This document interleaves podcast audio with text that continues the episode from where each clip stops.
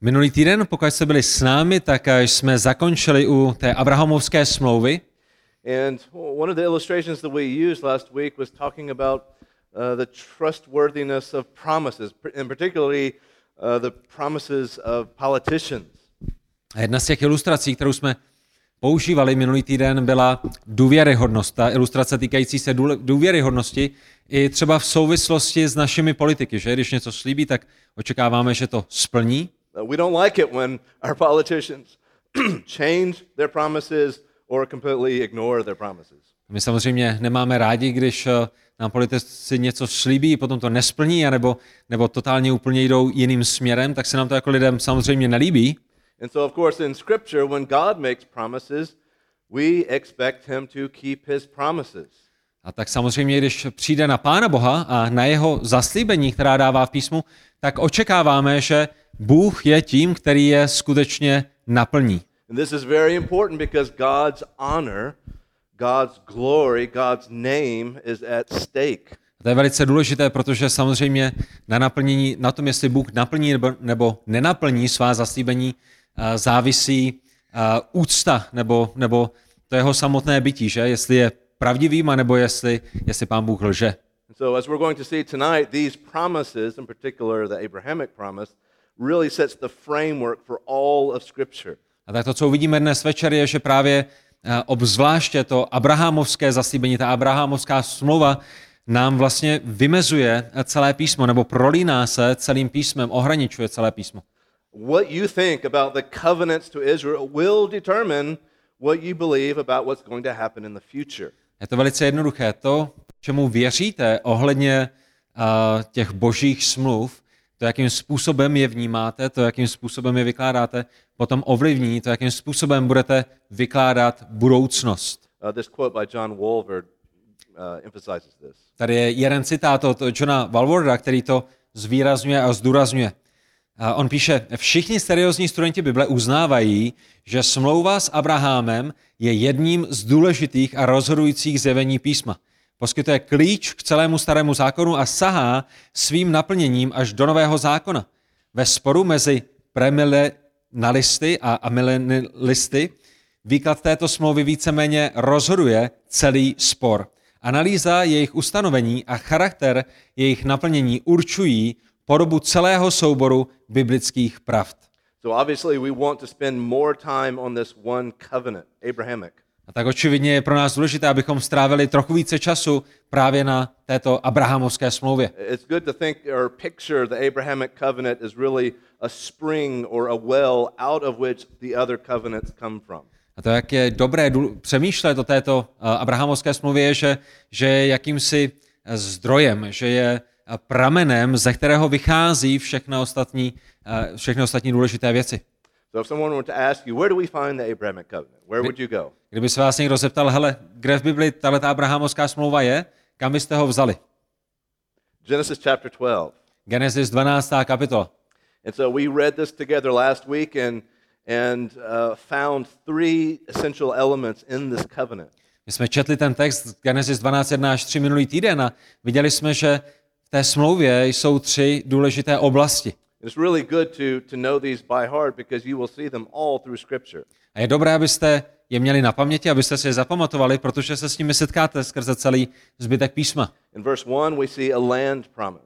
A ve verši 1 vidíme zaslíbení země, And in verse 2, we see the promises for a nation, an ethnic people, and them to be a blessing in the world, the third. a potom v druhém verši vidíme, že je zde zaslíbení národa, uh, skrze který uh, ten etnický národ, skrze který potom dojdou požehnání všechny, všechny čeledi země. But if you remember from last week, you might be thinking critically, it's like, okay, last week you said this word covenant is very important. I don't see it here. A pokud přemýšlíte kriticky, tak si možná vzpomenete na to, že jsme říkali minulý týden, že slovo smlouva je velice důležité v písmu a pak se díváme tady do těch veršů, ale tam žádné slovo smlouva nevidíme, že?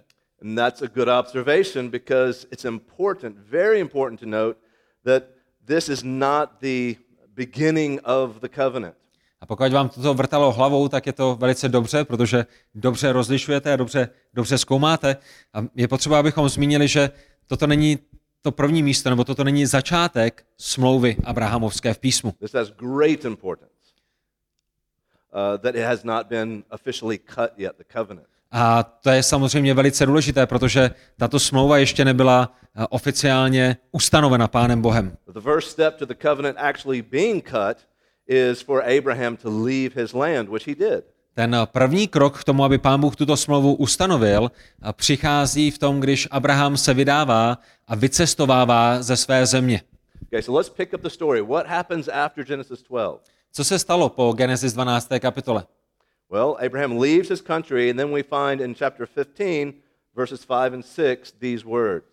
Abraham opouští svou zemi a my čteme v Genesis 15. kapitole 5. a 6. verši následující. A vyvedl ho ven a řekl, jen pohleď na nebesa a spočítej hvězdy, budeš-li je moci spočítat. A řekl mu, tak bude tvé potomstvo. I uvěřil Abram hospodinu a on mu to počítal za spravedlnost. Okay, so you can see certain elements of what God promised in Genesis 12 also in Genesis 15. Takže vidíme určitou část toho, co pán Bůh zaslíbil v Genesis 12, jak je nyní deklarována v Genesis 15. But of course, this is really, verse 6, the great statement on justification by faith alone, isn't it? A samozřejmě ten nádherný verš, který tam máme, je verš 6, který mluví o ospravedlnění pouze a jedině z víry.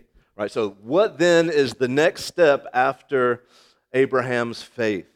Co je ale potom dalším krokem uh, Abrama uh, v tom jeho životě víry? We see something very interesting, a very interesting cultural element. A to, co vidíme, je velice zajímavý kulturní prvek, element. Let's read verses 9 through 12 of ten, chapter 15. ten vidíme v kapitole 15. od 9. do 12. verše, kde čteme i řekl mu, hospodin Abramovi, vezmi pro mne tříletou jalovici, tříletou kozu, tříletého berana a hrdličku s holoubětem. Vzal tedy pro něho všechno tato zvířata, rozpůlil je a dal jednu jejich část naproti druhé. Ptáky nerozetnul. Dravci se slétali na mrtvoli, ale Abram je odháněl. A když zapadlo slunce, na Abrama padl hluboký spánek a hle, padala na něho hrůza a veliká temnota. What in the world is going on? Co se tady děje? Uh, this is the ancient tradition of making a covenant. To, co zde máme, je úvod do toho, jakým způsobem je ustanovena smlouva. And oftentimes you, have the, co- the covenant described, or the act of making a covenant, as cutting a covenant. Častokrát v dané kultuře, když byla ustanovena smlouva, tak eh, byla vyjádřena právě jakýmsi rozpůlením, rozetnutím, rozříznutím. Why? Proč? Animals are divided in two parts, leaving a path between them. Vzali jste zvíře, doslova jste ho rozpůlili na půl, jednu, jednu půlku jste dali sem, druhou půlku jste dali tam a, a mezi nimi vznikla taková pomyslná cesta. And if Roddick and I make a covenant, we walk together between the two pieces of the animal. A pokud by to byla smlouva mezi například mnou a Radkem, tak potom bychom oba prošli mezi těmi dvěmi půlkami daného zvířete. Why would we do that? Proč bychom něco takového dělali? We are basically saying, if I break this covenant, may this be done to me. Protože bychom tím vyjadřovali, pokud já poruším tu danou smlouvu, potom, ať se mi stane to stejné, co se stalo s tím zvířetem. So maybe we would expect perhaps the pre incarnate Christ or uh, a- manifestation of God to walk with Abraham through these pieces. A tak bychom možná v tento moment očekávali, že Kristus eh, v tom jeho eh, předinkarnačním stavu by se, by se zjevil, a, anebo že sám hospodin by vzal Abrama za ruku a společně by tedy prošli mezi eh, těmito půlkami zvířete. That's what we would call a bilateral covenant, the two parties coming together. A pokud by se něco takového stalo, tak bychom to nazvali, tak bychom to nazvali bilaterální smlouvou, protože ta smlouva by byla závislá na obou těch eh, aspektech, na obou těch osobách, že každý jeden z nich dodrží tu jeho část té dané smlouvy. But I want you to notice what happens next. This is very important. Ale byl bych moc rád, kdybyste dávali velice dobrý pozor na to, co se odehrává eh, za malou chvíli, protože je to velice důležité. Verses 17 through 21. A Když potom přijdeme do Genesis 15. kapitoly, do 17. až 21. verše, tak čteme. Pak zapadlo slunce a nastal soumrak a hle, kouřící pec a ohnivá pochodeň, která prošla mezi těmi díly, míněno těmi díly zvířete. V onen den hospodin uzavřel s Abramem smlouvu slovy, tvému potomstvu dám tuto zemi od egyptské řeky až k té veliké řece, řece Eufratu. Kenijce, Kenezajce, Karmonce, Chetejce, Perizejce, Refejce, Emorejce, Kenánce, Geregešajce a Jebuzejce. Uh, as a textual note, in verse 18, the text does not literally say make a covenant, but cut a covenant. A jenom, abyste měli tu informaci v 18. verši, když v našem překladu čteme uzavřu smlouvu slovy, tak eh, doslovně by to, doslovně by to mělo být uh, rozříznu smlouvu. Right, so what is unique about this? Co je na tom jedinečného? Is this a unilateral covenant or a bilateral covenant? Je to to smlouva, která je závislá pouze na jedné straně, anebo je to smlouva, která je závislá na obou stranách té, těch, těch, které přichází dohromady v této Did smlouvě? this flaming torch that represents God go through the animals with Moses or with Abraham? Ta ohnivá pochodeň, o které jsme zde přišli, která je zjevením Boha, nebo která reprezentuje hospodina, bere za ruku Abráma a, a prochází společně s ním mezi půlkami zvířete? No, why not? A ta odpověď je ne, ale otázka je, proč ne? Proč tam prochází pouze hospodin? Because returning to verse 12, where was Moses? Moses was in a deep sleep. He was not even conscious. Protože Abrám, tak jak jsme četli ve 12. verši, a těžce spal. Abrám ani nebyl a, pomalu přivědomý, když se tyhle ty věci odehrávaly. So it is God alone unilaterally making a covenant with Abraham. Proč je to důležité? Protože nám to velice silně vyjadřuje, že tato smlouva je, je, je pouze jednostranná. Je to sám hospodin, který sám se sebou stvrzuje tuto smlouvu a tím pádem ta smlouva není závislá na Abramovi. That means no matter what Abraham does or his descendants do, God is bound by his own word to fulfill his covenant. Ať už tedy Abrám ve svém životě udělá cokoliv, ať už jeho potomci udělají cokoliv, tak na tom nezáleží, protože tuto smlouvu ustanovil hospodin a hospodin zajistí, aby byla naplněná. Záleží na hospodinu, ne na Abrámovi. From this point on, God's honor, his name, his glory is bound with fulfilling this covenant. A pán Bůh se zavazuje na svou čest, že naplní tuto smlouvu, že ta jeho čest je dána v sázku, pokud pán Bůh by ji nenaplnil, tak eh, by, by, by byl osobou, která nenaplňuje své sliby a, a to by pro něj nebylo dobré, to bychom ho nemohli slavit. Right? So this is when God begins to use uh, the phrase, this is an everlasting covenant. A tak eh, od tohoto momentu my uvidíme, že pán Bůh nazývá tuto smlouvu věčnou smlouvou. Verses 7 and 8 of chapter 17. Když se podíváte do Genesis 17. kapitoly, do 7. až 8. verše, tak uvidíte, že hospodin říká, ustanovím svou smlouvu mezi sebou a tebou a tvým potomstvem po tobě z generace na generaci za smlouvu věčnou, abych byl Bohem tvým i tvého potomstva po tobě. A tobě a tvému potomstvu po tobě dám zemi, kde jsi hostem, celou kenánskou zemi, do věčného vlastnictví a budu jejich Bohem. Right, so I want to briefly go over the three elements of the covenant and look through from the Old Testament to the New Testament. A tak jenom velice rychle pojďme se podívat na všechny ty tři aspekty dané smlouvy ze starého až do nového zákona. Obviously, we know the land is Israel. Je velice zřejmé, že zem, kterou pán Bůh zaslibuje, je Izrael. And throughout the scripture, God gives the parameters of the land of Israel, which is actually much broader than the state of Israel today. A kdybyste studovali písmo, tak byste viděli, že pán Bůh dokonce vymezuje hranice Izraele, které by byly širší a větší, než jaké má izraelský stát k dnešnímu dni. And so we, we find in the Old Testament the anticipation that Israel is going to disobey, but all the way looking forward into the end times, they would still be in the land. A tak to, co vidíme skrze starý zákon, je jakési očekávání toho, že Izrael bude neposlušný, ale s vyhlídkou toho, že i přes tu jejich neposlušnost do budoucna budou dědici své vlastní země. For example, Amos chapter 9, verses 14 and 15. Notice Israel's disobedience, but God's faithfulness to his own covenant by putting them back in the land. A to je to, co vidíme v Ámosovi, například v 9. kapitole 14. až 15. verši. Jsou to Izraelci, kteří budou neposlušní, ale, ale pán Bůh zajistí, aby je navrátil do země, kterou jim zaslíbil. Změním úděl svého lidu Izraele. Vystavím opuštěná města a budou v nich bydlet. Budou vysazovat vinice a pít jejich víno, budou zakládat zahrady a jíst jejich ovoce. Zasadím je do jejich půdy a nebudou již vyrváni ze své země, kterou jsem jim dal, praví hospodin, tvůj Bůh. We could look at other places like Ezekiel chapter 40 through chapter 48 that gives a clear description of Israel back in their land in the millennial kingdom. Další eh, pasáž, kterou byste si mohli doma prostudovat, by byl Ezekiel 40. a 48. kapitola, která vyjadřuje to stejné a, a také nám ukazuje, jak eh, Izrael bude ve své zemi skrze tisícileté království eh, na této zemi. What about the New Testament?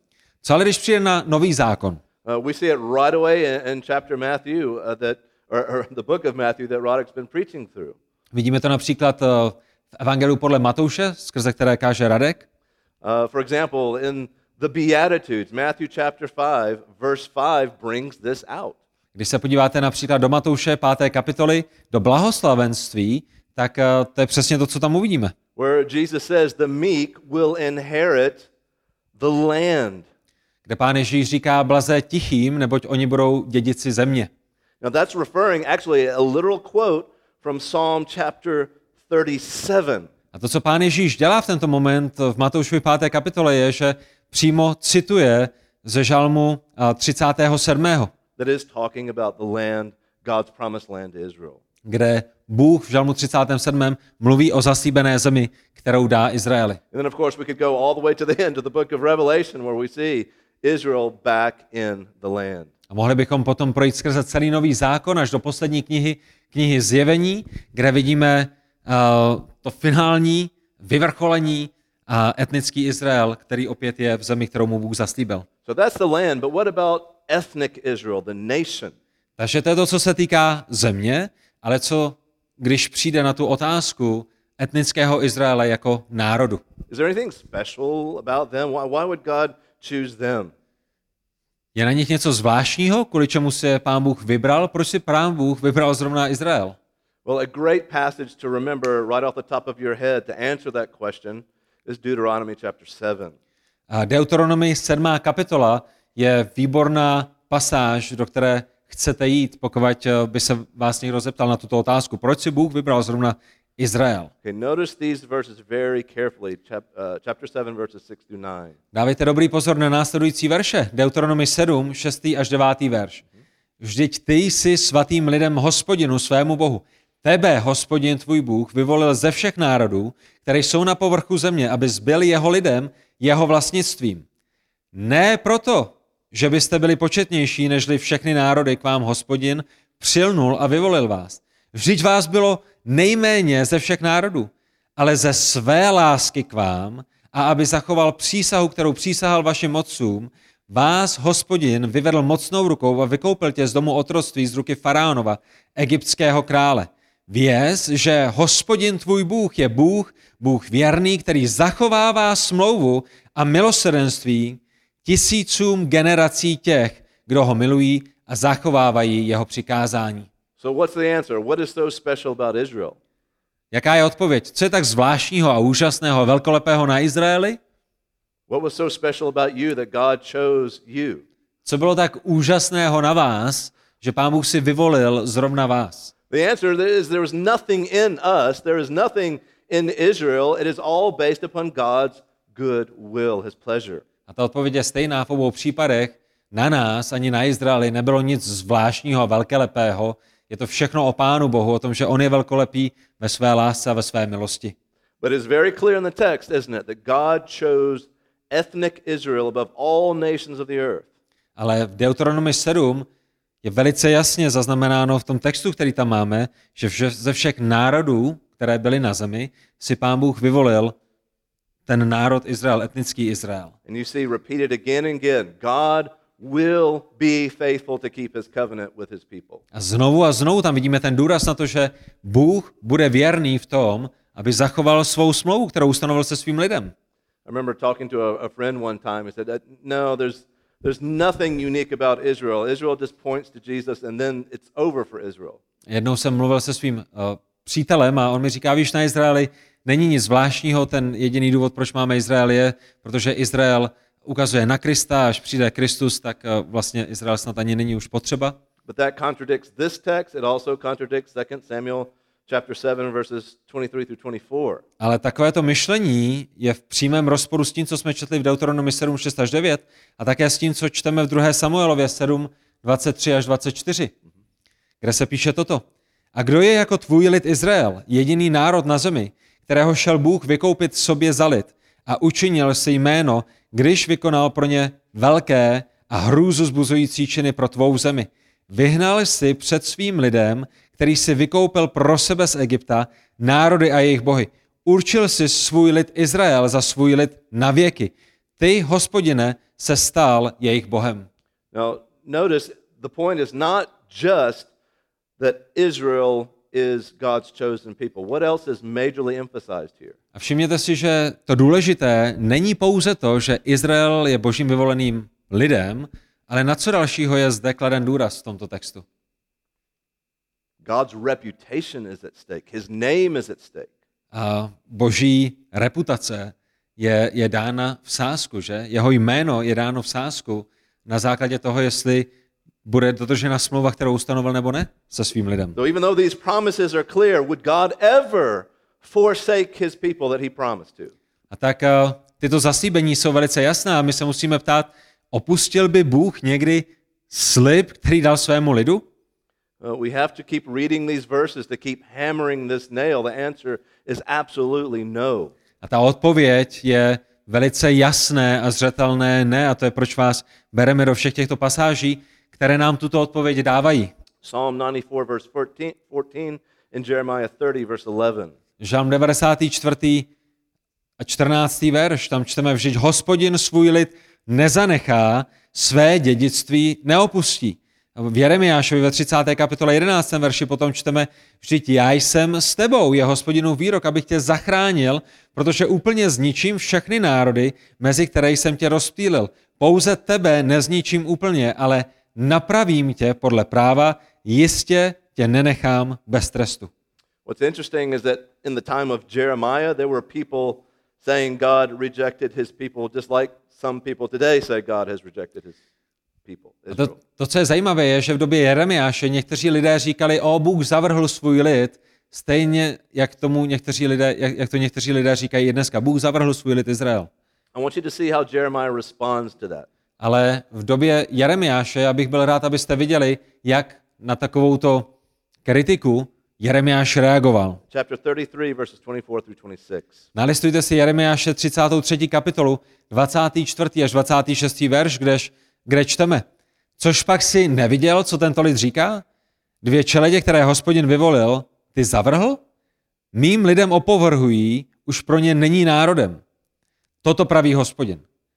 Jestliže nebude platit má smlouva se dnem a s nocí, pokud jsem nedal ustanovení pro nebesa a zemi, potom zavrhnu potomstvo Jákoba a svého otroka Davida a nevezmu z jeho potomstva vládce nad potomstvem Abraham, Abrahama, Izáka a Jákoba.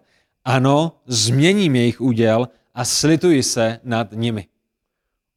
What about the people who say God has rejected Israel? God says he is despising his own people.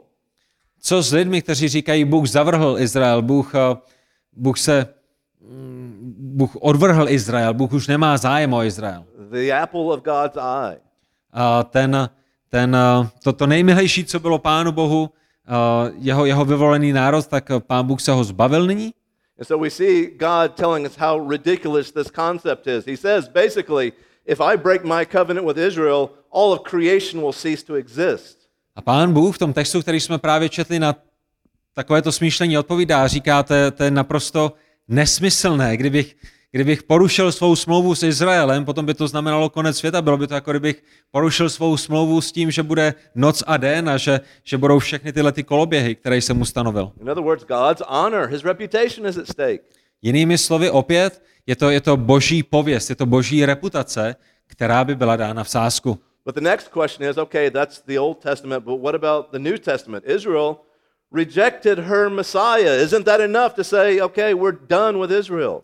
A tak někdo by možná mohl namítnout, dobře, dobře, to je ale starý zákon, co když potom přijde na nový zákon, protože vidíme, že Mesiáš přišel a Izrael svého Mesiáše odmítl.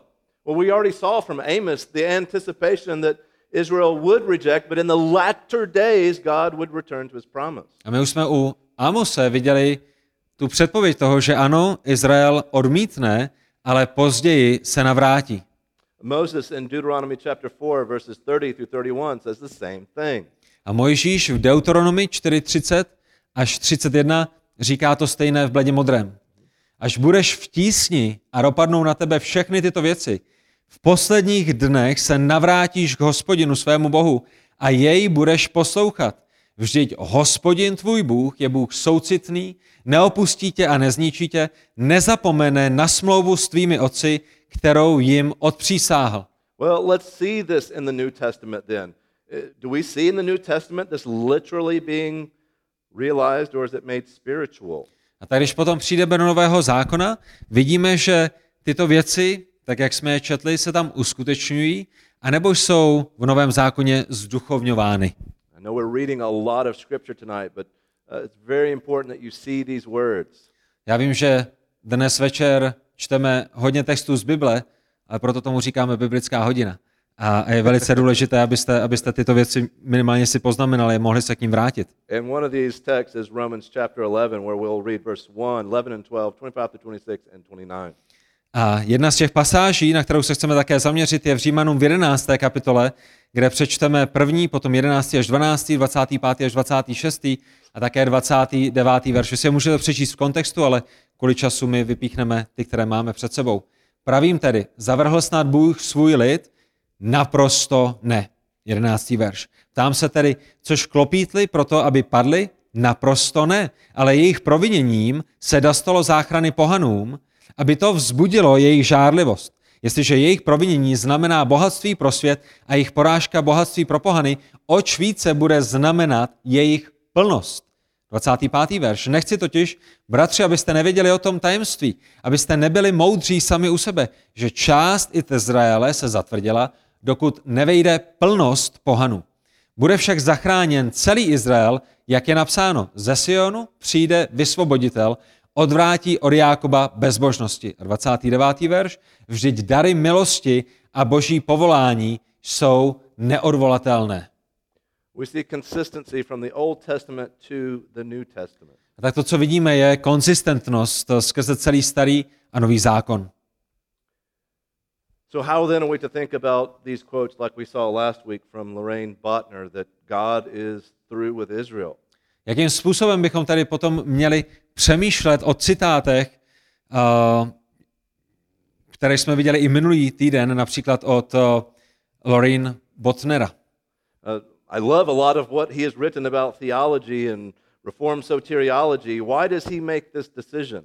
Já ho mám rád, vážím si ho, mnoho věcí, které píše o reformované teologii, tak jsou velice dobrými, ale, ale proč dochází k tomu závěru, který vidíte v tom citátu před vámi?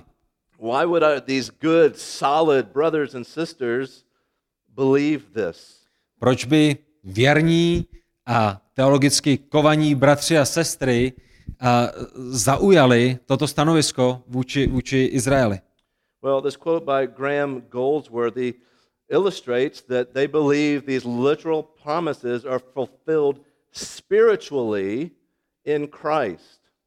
A to, jak na to reaguje ten další autor, Graham Goldsworthy, je, že z toho vyplývá, že první příchod Krista naplnil všechna, opakují všechna zastíbení a proroctví starého zákona, protože všechna se tak či onak týkají obnovy skutečnosti. A všimněte si, že on dává důraz na to, že se naplnila všechna zaslíbení. Že to ukazuje na Krista, což je dobrá věc, uh, ale je i to, co píše tento autor, legitimním, dobrým, uh, vykladačským, vykladačskou věcí? Je, je, je- je dobré a legitimní takto vykládat písmo? So the question is, why, what verses in the Bible would he look to to prove that point? A k jakým veršům by se takovýto teolog člověk v písmu uchýlil, aby podpořil to, co říká? And this is the point in Biblická hodina that we we might be getting a little bit tired, but we really have to focus because this is a, a deeper theological issue. A tohle je možná ten moment, kdy uh, jsme trochu unavení, ale, ale je opravdu velice důležité dávat pozor, protože to je, kde se dostáváme k biblickému masu a, a, a ne, ne možná jenom mléku a zelenině. Well, one of the, the issues that they point to goes back to Isaiah.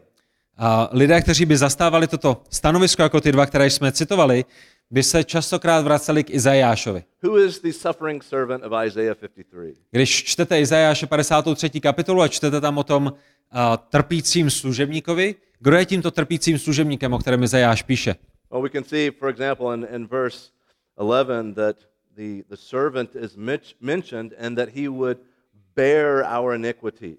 Například v 11. verši bychom viděli, že tento trpící služebník, tento, tento, ten, tato osoba je tam zmíněná v souvislosti s tím, že ponese na sobě naše provinění. Who is that? Kdo to je? Jesus. Není, není to nikdo jiný než Pán Ježíš. But there is a, a twist in a twist or a wrinkle in the description of this servant. Ale je zde ta- tady takové, taková věc, eh, která je trošičku ošemetná v popisu tohoto služebníka. In verse 3 of Isaiah chapter 49, this servant is also identified with Israel. Protože tento služebník je v Izajášovi 49. kapitole 3. verši také identifikován s Izraelem. You are my servant Israel, in whom I will be glorified. Všimněte si, Izajáš 49.3 a řekl mi, ty jsi můj otrok, Izraeli, na němž zjevím svou slávu. So the following is the logic of those who believe in covenant theology. Takže ti, kteří by věřili v tu kovenantní teologii, v tu teologii těch smluv, tak tady by byla ta logika, kterou oni by následovali. Jesus is the true Israel. Ježíš je skutečným Izraelem. That if you think of his life, he really does relive a lot of the monuments or historical details of the nation of Israel. A když se podíváte na jeho život, tak byste skutečně viděli, že Ježíšův život v mnohém odpovídá nebo následuje život Izraele, ale tam, kde Izrael zřešil, tam Ježíš zvítězil. Out of Egypt, God called his son. Z Egypta Bůh povolal svého syna. Uh, children were killed prior to his birth, which is a parallel between Jesus and Moses. Děti byly zabíjeny před jeho narozením, což by byla paralela mezi Ježíšem a Mojžíšem. Israel passed through the waters of the Red Sea. Jesus passed through the waters of baptism. Uh, Izrael prošel uh, vodou moře, pán Ježíš prošel vodami křtu. Uh, Israel was in the wilderness for 40 years. Jesus was in the wilderness for 40 days. Izrael byl v pustině 40 let, pán Ježíš byl v pustině 40 dnů. Moses appointed 70. Jesus appointed 70. Mojžíš uh, povolal 70 a pán Ježíš vyslal 70 učedníků. There are 12 tribes, 12 disciples. Máme 12 kmenů Izraele a pán Ježíš má 12 apoštolů. Moses gave his law on the mountain. Jesus gave his law on the mountain. Mojžíš dal svůj zákon na hoře Sinaj a, a pán Ježíš dal svůj zákon na, uh, na, na hoře při blahoslavenství. Moses met God on the mountain. Jesus was transfigured on the mountain. Mojžíš se setkal s Bohem nahoře a pán Ježíš byl nahoře proměněn. Jesus is prophet, priest, and king. Ježíš je prorokem, knězem a králem, So, in reality, Jesus is the fulfillment of what Israel should have been. takže v realitě Ježíš je naplněním toho, čím měl být Izrael. And so, according to covenant theology, national Israel is only a type or a prefigurement of the perfect Israel, Jesus. A tak eh, v tom pohledu kovenantní teologie národ Izrael by byl pouze stínem eh, skutečného Izraele, kterým je Kristus. Jesus or Israel was just a shadow that pointed to the, the real Israel. Izrael jako národ byl pouze předobrazem toho, co mělo přijít a co bylo očekáváno a to naplnění potom bylo v osobě Krista. No. A protože nyní máme Krista, skutečný Izrael, tak už vlastně není ani potřeba se zabývat etnickým Izraelem, protože to byl pouze ten stín, to byl pouze ten předobraz a nyní máme skutečného Izraelitu, Izraelce Krista. Jesus is the true temple. Jesus is the true Sabbath rest. A Kristus by byl skutečným chrámem, Kristus by byl skutečnou, skutečným sobotním odpočinkem. And so thinking about think about what happens when you believe. You are united to Christ. A tak přemýšlejte o tom, co se stane, když vás Bůh znovu zrodí. Vy jste spojeni s Kristem And if you are united to Christ, according to, accordingly, you are united to the true Israel. A když jste sjednoceni s Kristem, tak jste také sjednoceni s pravým Izraelem. And think logically, if the body of Christ is the church and Jesus is Israel, that means Israel is the church. A domýšlejte to logicky, v té logice kovenantní teologie. Pokud jste sjednoceni s Kristem, Kristus je Izraelem a církev je tělem Kristovým, potom církev je Izraelem. You still with us? Ještě pořád sledujete? Ještě pořád jsme na stejné stránce? Okay, so let's let's look at some quotes from men that believe this. Takže několik eh, citátů od lidí, kteří by stáli na této straně, kteří by zaujímali toto stanovisko. First, Karl Barth. Začneme Karlem Bartem, který říká, neexistuje už žádná svatá hora, svaté město nebo svatá země, kterou by bylo možné vyznačit na mapě. Důvodem je, že všechna proroctví se nyní naplnila v Ježíši. Okay, obviously the hermeneutics changes from literal interpretation to a spiritual interpretation. A tak očividně dochází ke změně hermeneutických principů, protože už to nevykládáme doslovně, ale začínáme věci zduchovňovat. George Ladd brings that out as well. A George Ladd říká to stejné, když píše, v zásadě je docela dobře možné, že proroctví adresované původně doslovnému Izraeli a popisující fyzická požehnání se naplňují výhradně v duchovních požehnáních, kterým se těší církev. Je také možné, že starozákonní očekávání království na zemi může být novozákonním požehnáním v duchovní oblasti celkově reinterpretováno. Right? So again, think about the terms. It's the original promises are reinterpreted, they are changed. A tak přemýšlejte o tom, co tito lidé vyjadřují. Ta původní zaslíbení, která pán Bůh dal, jsou nyní reinterpretována. Jsou změněna. You might be thinking, well, okay, I understand part of that. What about the land? How can the land be fulfilled in Jesus? A vy si říkáte, jo, dobrý, tak nějak to jako ještě pobírám, tomu bych rozuměl, ale když přijde tedy třeba na zem, jakým způsobem je zem uh, naplněná v Ježíši? Well, David Holwerda answers that question. A David Holverda by odpověděl na takovouto otázku a, a odpověděl by na ní následujícím způsobem. Podmínky pro dědictví země jsou splněny pouze v Ježíši a protože on je chrámem, kde přebývá Bůh, nový zákon lokalizuje Jeruzalém tam, kde je Ježíš. Ježíš je v nebi a tak, nebo a tam je také Jeruzalém. Now, that significantly changes the promises of the Old Testament, doesn't it? Ale to naprosto zásadně mění ta zaslíbení, která jsme četli před malou chvílí ze starého zákona. So, how do we answer this? Well, we, we really should go back to Isaiah because the answer is there. Jak bychom na to odpověděli? A ta odpověď naše by měla být, pojďme zpátky do Izajáše, protože písmo nám dává tu nejlepší odpověď. Is in Isaiah 49, verse 3, Jesus identified with Israel? Yes, absolutely. Je v Izajášovi 49, 5 až 6 pán Ježíš identifikován s Izraelem a odpověď je ano, naprosto, určitě je. But what we're about to see is that while he is identified with Israel, he is also distinguished from ethnic Israel. Ale to, co uvidíme, je, že i když je Ježíš na jedné straně identifikován s Izraelem, tak na straně druhé je odlišen od etnického národu Izrael. So in your Bibles, if you look at verse 3, you really need to make uh, a line going to verses 5 and 6. Takže ve vašich biblích, když jste byli v tom Izajášovi 49.3, tak si chcete ještě zvýraznit Izajáš 49, 5 až 6, kde, čtem, kde čteme. A nyní řekl hospodin, který mě od lůna matky utváří za svého otroka, abych k němu navrátil Jákoba a aby pro něj byl schromážděn Izrael. Stal jsem se váženým v hospodinových očích. Můj Bůh se stal mou silou a řekl, nestačí, abys byl mým otrokem k pozvěžení kmenů Jákobových a k navrácení zachovaných z Izraele. Nýbrž dám tě za světlo národům, abys byl mou záchranou až na konec země. Okay, do you see it in verses 5 and 6? Vidíte verše 5 a 6? Jesus, as the true Israel, will bring back Jacob, ethnic Israel. Ježíš jako skutečný Izrael přivede zpět Jákoba, který je etnickým Izraelem. So is Jesus identified with Israel? Yes.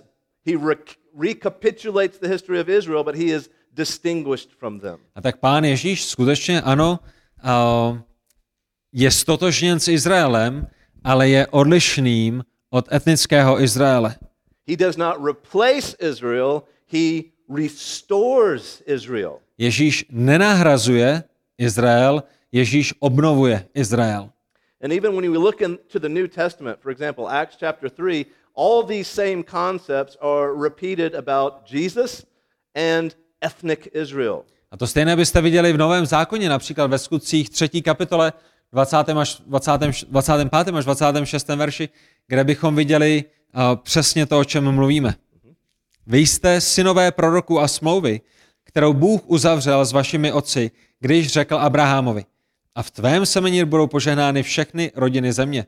Vám nejprve Bůh zbudil svého služebníka a poslal ho, aby vám požehnal tím, že každého z vás odvrátí od vašich špatností. Okay, you see the term, the servant. That's applying back to Isaiah 53. Takže když zde Lukáš, který píše knihu skutků, zmiňuje služebníka, tak se odkazuje zpátky na Izajáše 53. kapitolu. No. A je zde napsáno, že tento služebník nahrazuje národ, etnický Izrael? Odpověď je ne. He says the same thing as Isaiah 49. He comes to restore ethnic Israel. Ne, Lukáš zde říká to stejné, co říkal Izajáš, a to, že uh, přijde, aby obnovil uh, Izrael. As verse 26 says, to bless them. That is part of the Abrahamic covenant. A, a požehná jim, a toto požehnání, o kterém je zde uh, řeč, je součástí Abrahamovské smlouvy. And this is the third element of the covenant that we have not yet to discuss. It is blessing. A to je samozřejmě ta třetí část Abrahamovské smlouvy, o které jsme ještě nemluvili, a to je požehnání. We can say this very quickly. We understand what that means. A tady na tom nemusíme trávit hodně času, protože všichni víme, o čem to požehnání je a čeho se požehnání týká. There's a part of the, the blessing that applies to Abraham and his family, Část požehnání se týkala Abrahama a jeho rodiny, but the part that we enjoy today, most of us being Gentiles, is that the blessing not only came upon ethnic Israel, but also pagans, the Gentiles. ale ta část toho daného požehnání, kterou pravděpodobně my všichni, co jsme tady, si nejvíce užíváme, je, že toto požehnání nebylo pouze pro Abrahama a pro jeho potomky, pro Izrael, ale že se vztahuje také na nás, na pohany. So, brothers and sisters, this, what we talked about tonight, tonight is the storyline of the Bible from Genesis chapter 12 to what we are to expect in the future for God to do with his people. A tak bratři a sestry, to, co jsme dnešního večera pokryli, je ve skutečnosti příběh, který se prolíná, který se vyne celým písmem od Genesis 12. kapitoly až do budoucnosti. And in a couple of weeks, when we come back together, we're going to see every covenant that comes after this is going to repeat these themes land, nation, blessing. A jak pán Bůh dá, a uvidíme se příště, tak uvidíme, že všechny ty další uh, smlouvy, které v písmu máme, se vracejí k těmto třem aspektům Abrahamovské smlouvy. Uh, uh, národu, zemi a požehnání. So I want you to think before we meet next time to talk about the Mosaic covenant of one thing. A tak, uh, než se sejdeme příště, tak bych byl rád, kdybyste přemýšleli o jedné věci týkající se Mojžíšovské smlouvy. What if you had no Bible? What if God has not revealed himself in propositions? Co kdybyste neměli Bibli? Co kdyby se vám pán Bůh nezjevil skrze stránky písma? What if you did not know what he wanted from you? Co kdybyste nevěděli, co pán Bůh od vás očekává? What if you didn't know what his laws were? Co kdybyste nevěděli, jaký je boží zákon? What if you didn't know how to go to heaven? Co kdybyste nevěděli o tom, jakým způsobem se dostat do nebe? How to make ethical decisions? How to marry? Jak dělat eh, etická rozhodnutí, morální rozhodnutí, jak, jak, jak se rozhodnout pro to, koho si vemete. You know, we actually have prayers from the ancient world of pagans asking these things of a God that does not exist. What do you want from me? If I have offended you, please forgive me. I don't know what you want from me. A víte, když se podíváte do historie, tak vidíme nejrůznější uh, pohany a, a lidi, kteří neznali živého pravého Boha, jak volají ke svým falešným bohům a, a říkají jim přesně tyhle ty věci. Co chceš, abych dělal? Co mám udělat, abych se ti zalíbil? A, a, co je tvoje vůle pro můj život?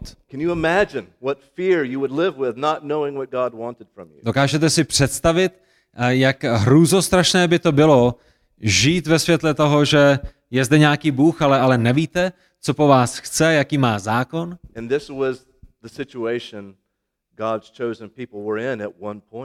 A to přesně byla situace, ve které se v jeden moment historie nalézal boží vyvolený lid. So once God has a chosen people, the next step is to say, now that you're my people, this is what I expect from you. That's the Mosaic covenant. A tak očividně po té Abrahamovské smlouvě následuje Mojžíšovská smlouva nebo smlouva s Mojžíšem, protože potom, co pán Bůh ustanovil svůj lid, potom, co pán Bůh dal dohromady svůj lid z Abraháma, tak jim nyní skrze Mojžíše řekne, tady je, jak máte žít, tady je, co od vás očekávám. And now that we understand what it would be like to not know, this is why it makes so much sense in the world for the psalmist to say, How I love your law. It is to me sweeter than honey. It, it is more valuable than jewels because I know what you want from me. A nyní, když tady jsme domýšleli, jaké by to bylo nevědět, co po nás Pán Bůh chce, tak eh, nyní, když víme i skrze Mojžíše, jaký je Bůh a co po nás očekává, tak eh, samozřejmě vyznáváme se žalmistou, že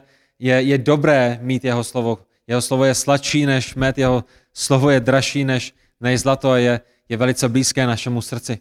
And so next time we'll, we'll pick it up from the Mosaic covenant and Davidic and New covenant. A tak příště, jak Pán Bůh když se uvidíme, tak budeme pokračovat eh, od Mojžíšovské smlouvy přes ke, ke smlouvě eh, s králem Davidem. Amen.